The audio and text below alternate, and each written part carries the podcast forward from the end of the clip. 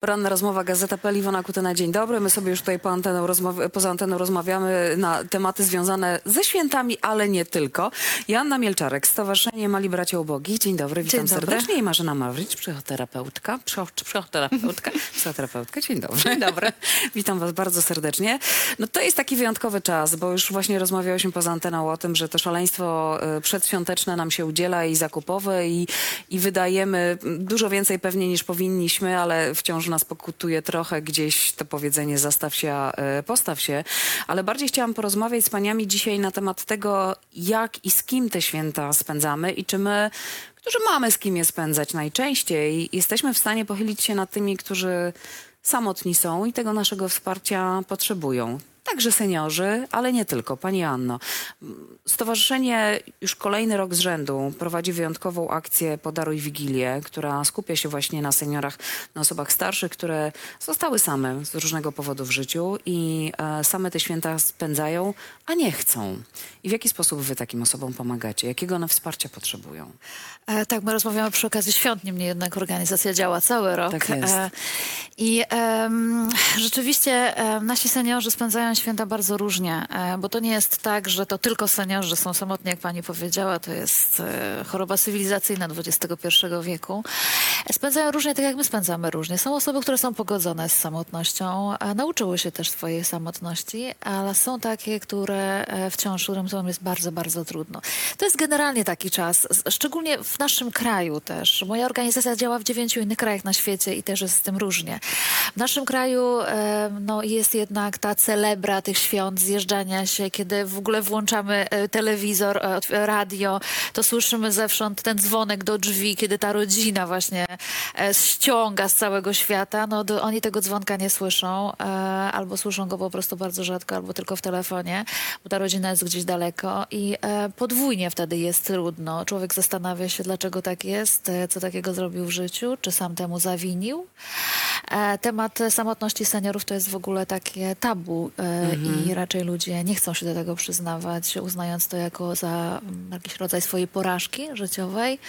Wracając do świąt, e, my zarówno e, spędzamy te święta przy dużych stołach, e, zapraszając naszych seniorów, nasze seniorki, ale też i naszych wolontariuszy, bo nie chodzi o stworzenie jakiegoś wyjątkowej sytuacji, gdzie mamy tylko seniorów. Nasze społeczeństwo składa się z różnych ludzi.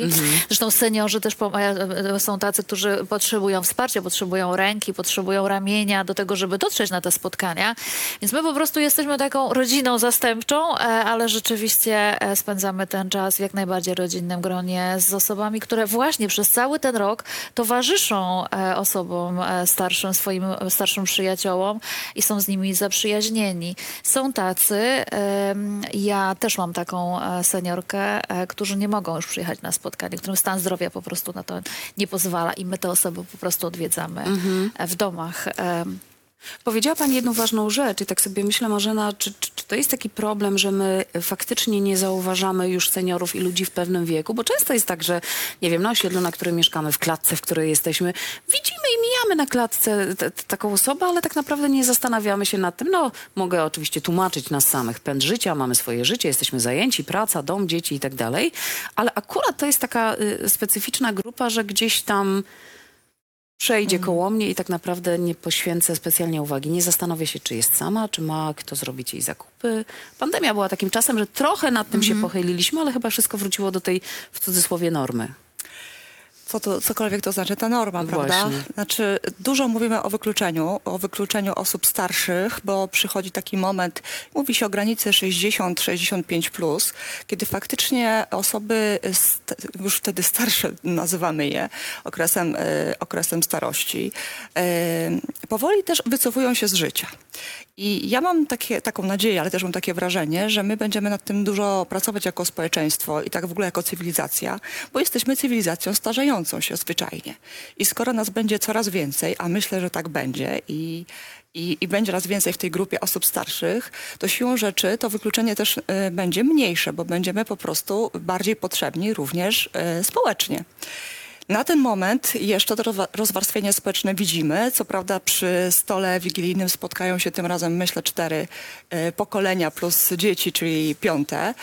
To będzie wyzwanie dla nas wszystkich, ale mm, a propos wykluczenia, to tutaj świetnie, że powstają stowarzyszenia, świetnie, że są fundacje, które mm, troszeczkę dbają o tych, którzy zostają sami czy samotni, bo wiadomo, samotność to jest troszeczkę coś innego jeszcze.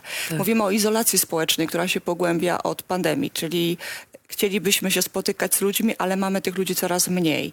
E, czyli no, izolacja mówi o tym, że zaczęło się właśnie od pandemii i my wszyscy, młodsi również pracując, zaczęliśmy się wycofywać ze spotkań.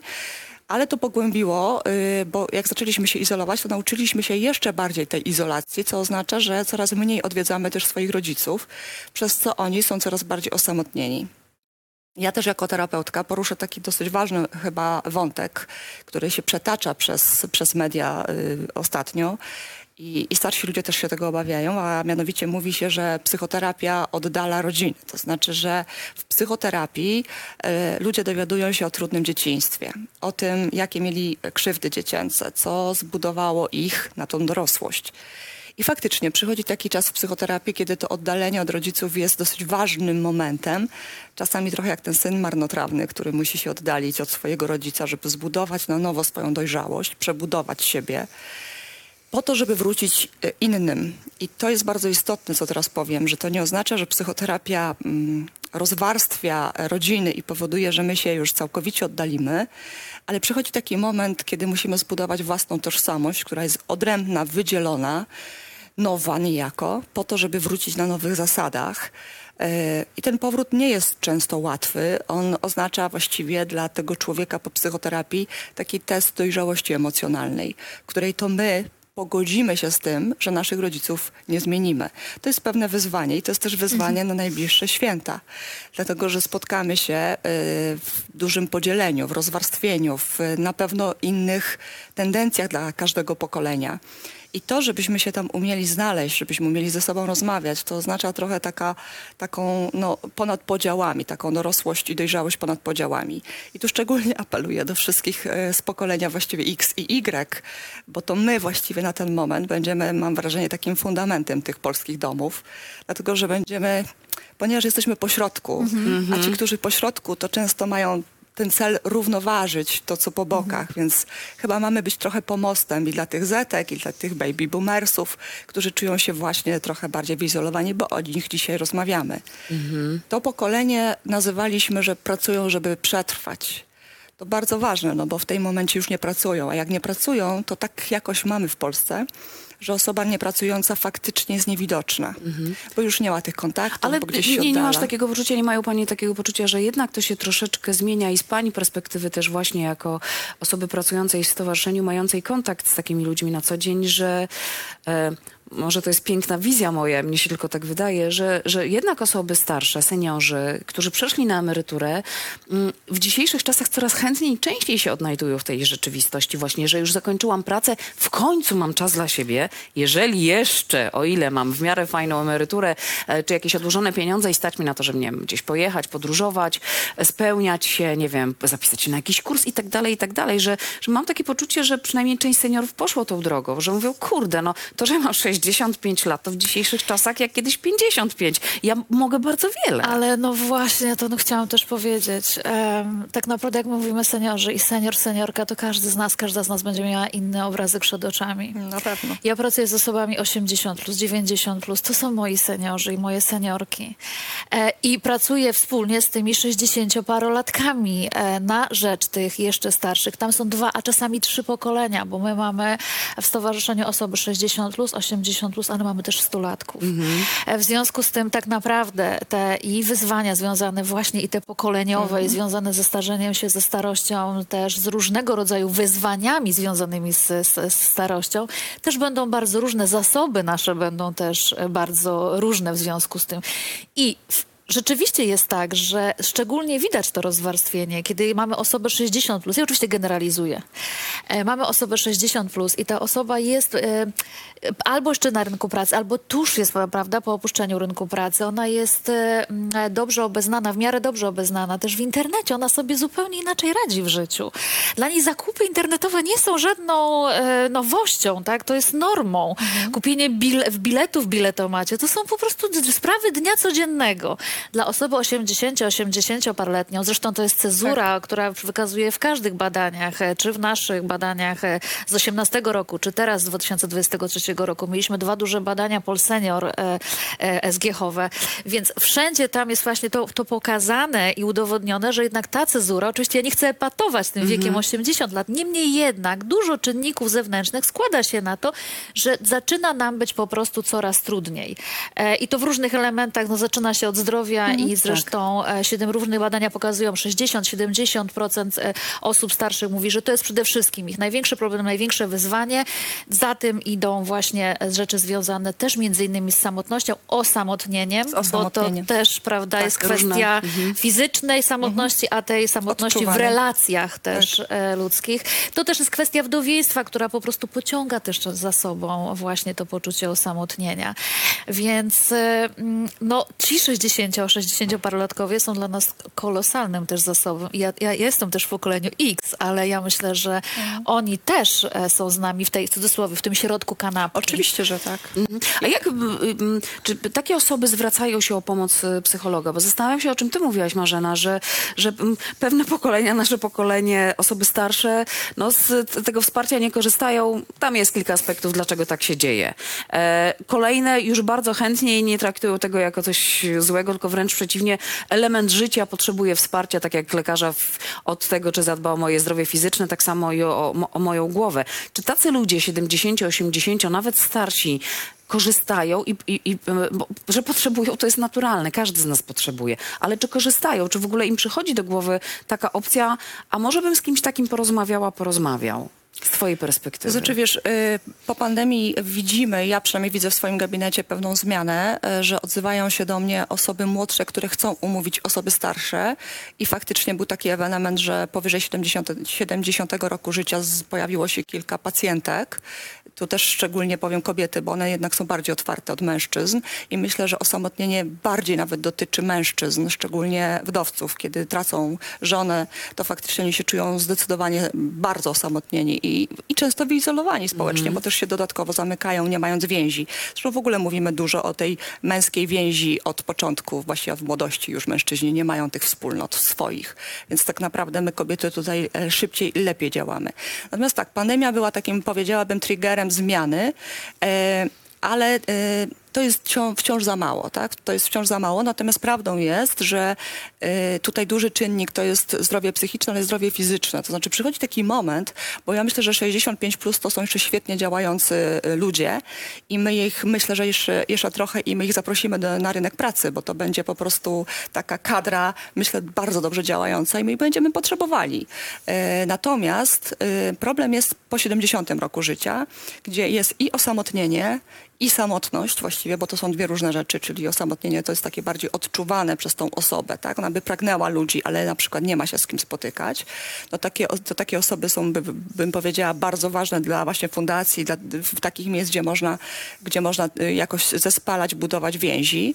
E, natomiast na- dużym czynnikiem i dużym problemem jest wciąż y, zachorowalność, czyli po prostu to, że my jako społeczeństwo nie dbamy o swoje zdrowie odpowiednio wcześniej. Bo mało kto wie, że od 26 roku życia zaczyna się właściwie nasze starzenie, czyli nasze komórki potrzebują tak naprawdę dużego wzmocnienia, potrzebujemy multivitamin i innych rzeczy. I to, co jest kluczowe, to aktywność fizyczna, jako bardzo ważny aspekt stylu, zdrowego stylu życia. I musimy o to zadbać, dlatego że jak patrzymy na strukturę w- właściwie funkcjonowania osób już starszych, no to w Polsce jest taka, powiedziałabym, no tak przyjęte, że czym się zajmują 70-latkowie? Ano chorowaniem. A kiedy popatrzymy na przykład na e, staruszków, nawet Teraz to im ujm- ujmuję, mówiąc staruszkowie, bo to są właściwie super funkcjonujący seniorzy. Przychodzi mi na myśl Floryda. Ci ludzie mając 80 plus wyglądają i funkcjonują jak nasi 60-latkowie, więc my, drodzy Państwo, mamy dużo do zrobienia. Dużo do zrobienia i tu szczególnie apeluję do pokolenia X, które się ciągle przepracowuje, a bardzo mało o siebie dba. A za moment będziemy w tej grupie e, senioralnej, która właściwie chce odcinać kupony od życia, bo żeśmy zapracowali i mamy być tą grupą, która ma sobie dobrze radzić. Więc To jest trochę tak, że właściwie to jest znowu trochę i apel do nas, bo my jesteśmy w tym znowu pokoleniu, które być może zobaczy te osoby starsze, czyli te osoby 70-80 plus, które nas potrzebują, ale mam takie wrażenie, że oprócz budowania relacji, spotkań, e, bliskości, robienia jakichś grup wsparcia, y, no to na pewno bardzo duży nacisk musimy położyć na żywienie. Teraz się dużo mówi o programach żywienia, głównie w szpitalach ale też musimy położyć duży nacisk na to, żeby po prostu, bo musimy rozumieć, że te osoby mocno chorują na tym etapie życia. My mamy w Polsce po prostu tak y, duży kłopot już z chorowaniem i żeby nasze społeczeństwo mogło na pewno lepiej funkcjonować, to my dużo wcześniej musimy zadbać o styl życia. Mówię o stylu życia, bo na styl życia, bo styl życia to jest to, czy będziemy potem zdrowi. Bo żeby Dokładnie. być, mieć dobrą starość, to my do niej się musimy odpowiednio przygotować. I to I zrobić dużo wcześniej, wcześniej. tak jak e, wspominałaś. Pani Anna, z, z Pani perspektywy, po pierwsze właśnie, w, w jakiej kondycji fizycznej i psychicznej są te osoby, z którymi e, Pani stowarzyszenie współpracuje i czy oni faktycznie mają gdzieś tam z tyłu głowy, że a może warto by z kimś takim jak Marzena porozmawiać? E, Miewają, natomiast rzeczywiście e, trochę mają obaw. E, i dlatego chyba lepiej u nas funkcjonuje telefon zaufania dla osób starszych, który rzeczywiście działa w ramach telefonu zaufania, e, co oznacza, że jak te osoby dzwonią, to one wiedzą, że odbywa się to absolutnie w poszanowaniu pełnych e, praw tego zaufania. I tam mogą powiedzieć wszystko, natomiast po drugiej stronie słuchawki po pierwsze usłyszą właśnie doświadczonego psychologa e, albo psychoterapeutę, który też ma olbrzymie doświadczenie z innych telefonów zaufania, z telefonów kryzysowych. A, i też jest osobą dojrzałą, mm, w dojrzałym wieku. E, Także już w ten pierwszy moment, e, kiedy rzeczywiście odbierają e, tą słuchawkę, mówią halo ci nasi psychologowie, jest już tym momentem, w którym albo się przełamią nasze osoby dzwoniące, albo nie. Raczej się przełamują, słysząc właśnie, że po drugiej stronie słuchawki jest osoba, która po prostu ich zrozumie, już swoje przeżyła, wie o czym oni mówią, wie jak to boli, nie boli, wie co tam się kryje po tej drugiej stronie. E, My staramy się e, też zachęcać do takich właśnie e, spotkań czy z psychologami, czy z psychoterapeutami, e, również z psychiatrami. E, Natomiast rzeczywiście to jest kolosalna praca i tutaj jest kolosalna praca również naszych wolontariuszy, bo oni w pierwszej kolejności mają zbudowaną relację po prostu z tym starszym człowiekiem, są też w bardzo częstym tym kontakcie z tym starszym człowiekiem, obserwują różne zmiany na przełomie miesięcy, na przełomie lat.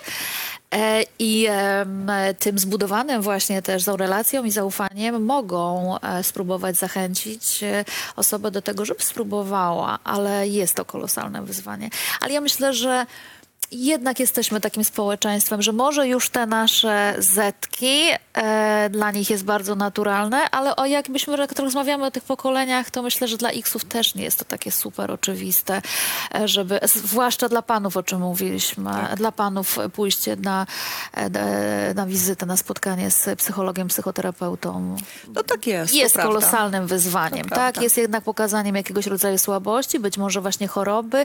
To są, to są też takie odja, prawda? Choroby psychicznej też w naszym Tak. My się społecznie społeczeństwie. oswajamy dopiero z myślą o tym, że możemy wprowadzić Tak. psychoterapię do naszego życia jako normalną profilaktykę zdrowia psychicznego. Tak. Dlatego dobrze, że te kolejne pokolenia to wprowadzają, prawda? Tak. Więc jest e, nadzieja w narodzie. My niekoniecznie, ale e, kolejni już tak. Czy my w ogóle mają Panie takie poczucie, lubimy pomagać i chcemy pomagać? Bo to jest takie, ja znowu też będę generalizować, ale mamy takie zrywy, nie da się ukryć. Pewnie nie tylko Polacy, że jak coś się dzieje, nie wiem, patrz, Ukraina i tak dalej, to wtedy my sp- spinamy się i bardzo intensywnie, bardzo się angażujemy emocjonalnie, pomagamy, nieraz widać było łzy i tak dalej, e, ale później przyzwyczajamy się do tego i to zostawiamy, zapominamy i idziemy dalej e, swoją drogą. No też z jednej strony chyba trudno oczekiwać, żebyśmy cały czas byli w tym zrywie e, pomagania, ale z trzeciej strony no, są takie osoby, e, które tego wsparcia, patrz, seniorzy chociażby na przykład, czy w ogóle osoby e, samotne em, potrzebują. Czyli wracając, czy, czy my lubimy i chcemy pomagać i czy to jest teraz taki czas, że, że my faktycznie jesteśmy w stanie pomyśleć trochę o innych ludziach, o tych, którzy może przy tym stole będą sami, żeby, nie wiem, ich zaprosić. Czy w ogóle otwieramy swoje drzwi dla takich ludzi, Marzena? Pytanie, czy otwieramy serca, bo No tak. y, jeżeli otwieramy drzwi, to możemy robić to właściwie okazjonalnie, okazjonalnie czy, czy sezonowo, czy wreszcie jak jest taki zryw narodowościowy i my faktycznie mamy dużo takiej gotowości do niesienia pomocy. To pięknie wykazaliśmy się właśnie w momencie, kiedy wybuchła wojna. No niemniej jednak bardziej chodzi o otwieranie serc. I tutaj y, ja obserwuję taki trend, jak już dużo, dużo dzisiaj mówimy o pokoleniach, ale chyba o to, o to chodzi, żebyśmy lepiej to rozumieli, dlaczego jest takie też rozwarstwienie.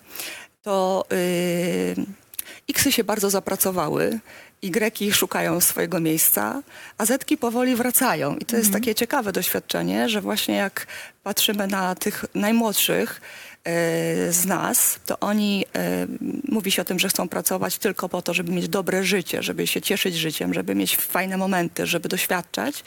I to jest mm, pokolenie, które jeżeli ich zapytamy, to oni naprawdę czekają na święta. I dlaczego czekają na święta? Otóż nie tyle czekają na prezenty i, i to obżarstwo nam bardziej znane y, z tych spotkań. Oni czekają po prostu na to, że będziemy mogli rozmawiać wielopokoleniowo.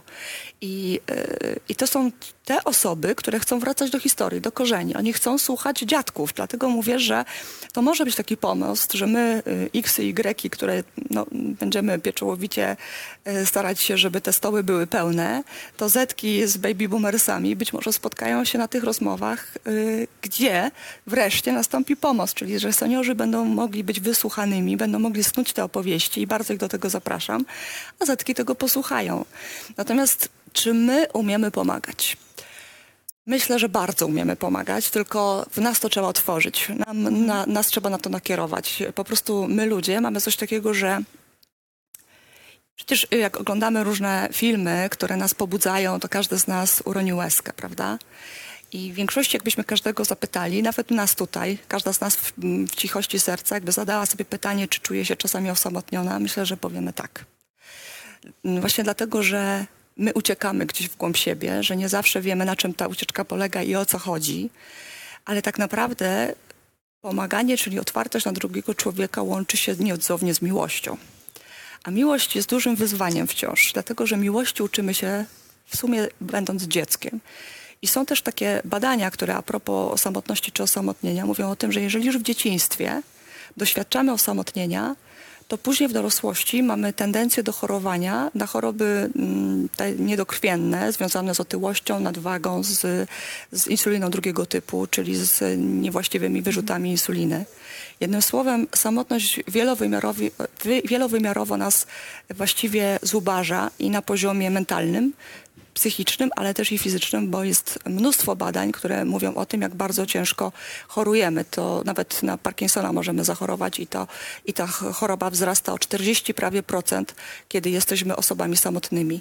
W związku z czym ja mówię o miłości, bo właściwie jak zobaczymy na cel naszego życia, to zobaczymy, że właściwie nic nie ma większej wartości. Pomimo tego, że zabijamy się za dobrami dzisiaj, luksusowymi, że chcemy przetrwać, e, że chcemy, że chcemy mieć to, czego nie, miały, nie mieli poprzednicy, bo tak e, nasi rodzice nas tego nauczyli, żebyśmy powalczyli o to, czego oni nie mieli. I my to próbujemy robić. Ale gdzieś nam ucieka to, że na końcu dnia największą wartością jest to, że możemy usiąść, spojrzeć w oczy drugiego człowieka i zobaczyć w nich to, czego szukamy, czyli ciepło, bliskość te więzi. I wiecie, i na końcu właściwie chyba taki egzamin będziemy zdawać z życia, jak się spotkamy już, kończąc ten etap. Y, czy udało nam się odnaleźć siebie y, i zdać ten egzamin z miłości. Więc chyba każdy z nas musi zajrzeć w głąb serca. Pani Anno, to jak chociaż tę namiastkę miłości sprezentować e, tym, którzy samotni są, chociażby na te święta właśnie? Co możemy zrobić?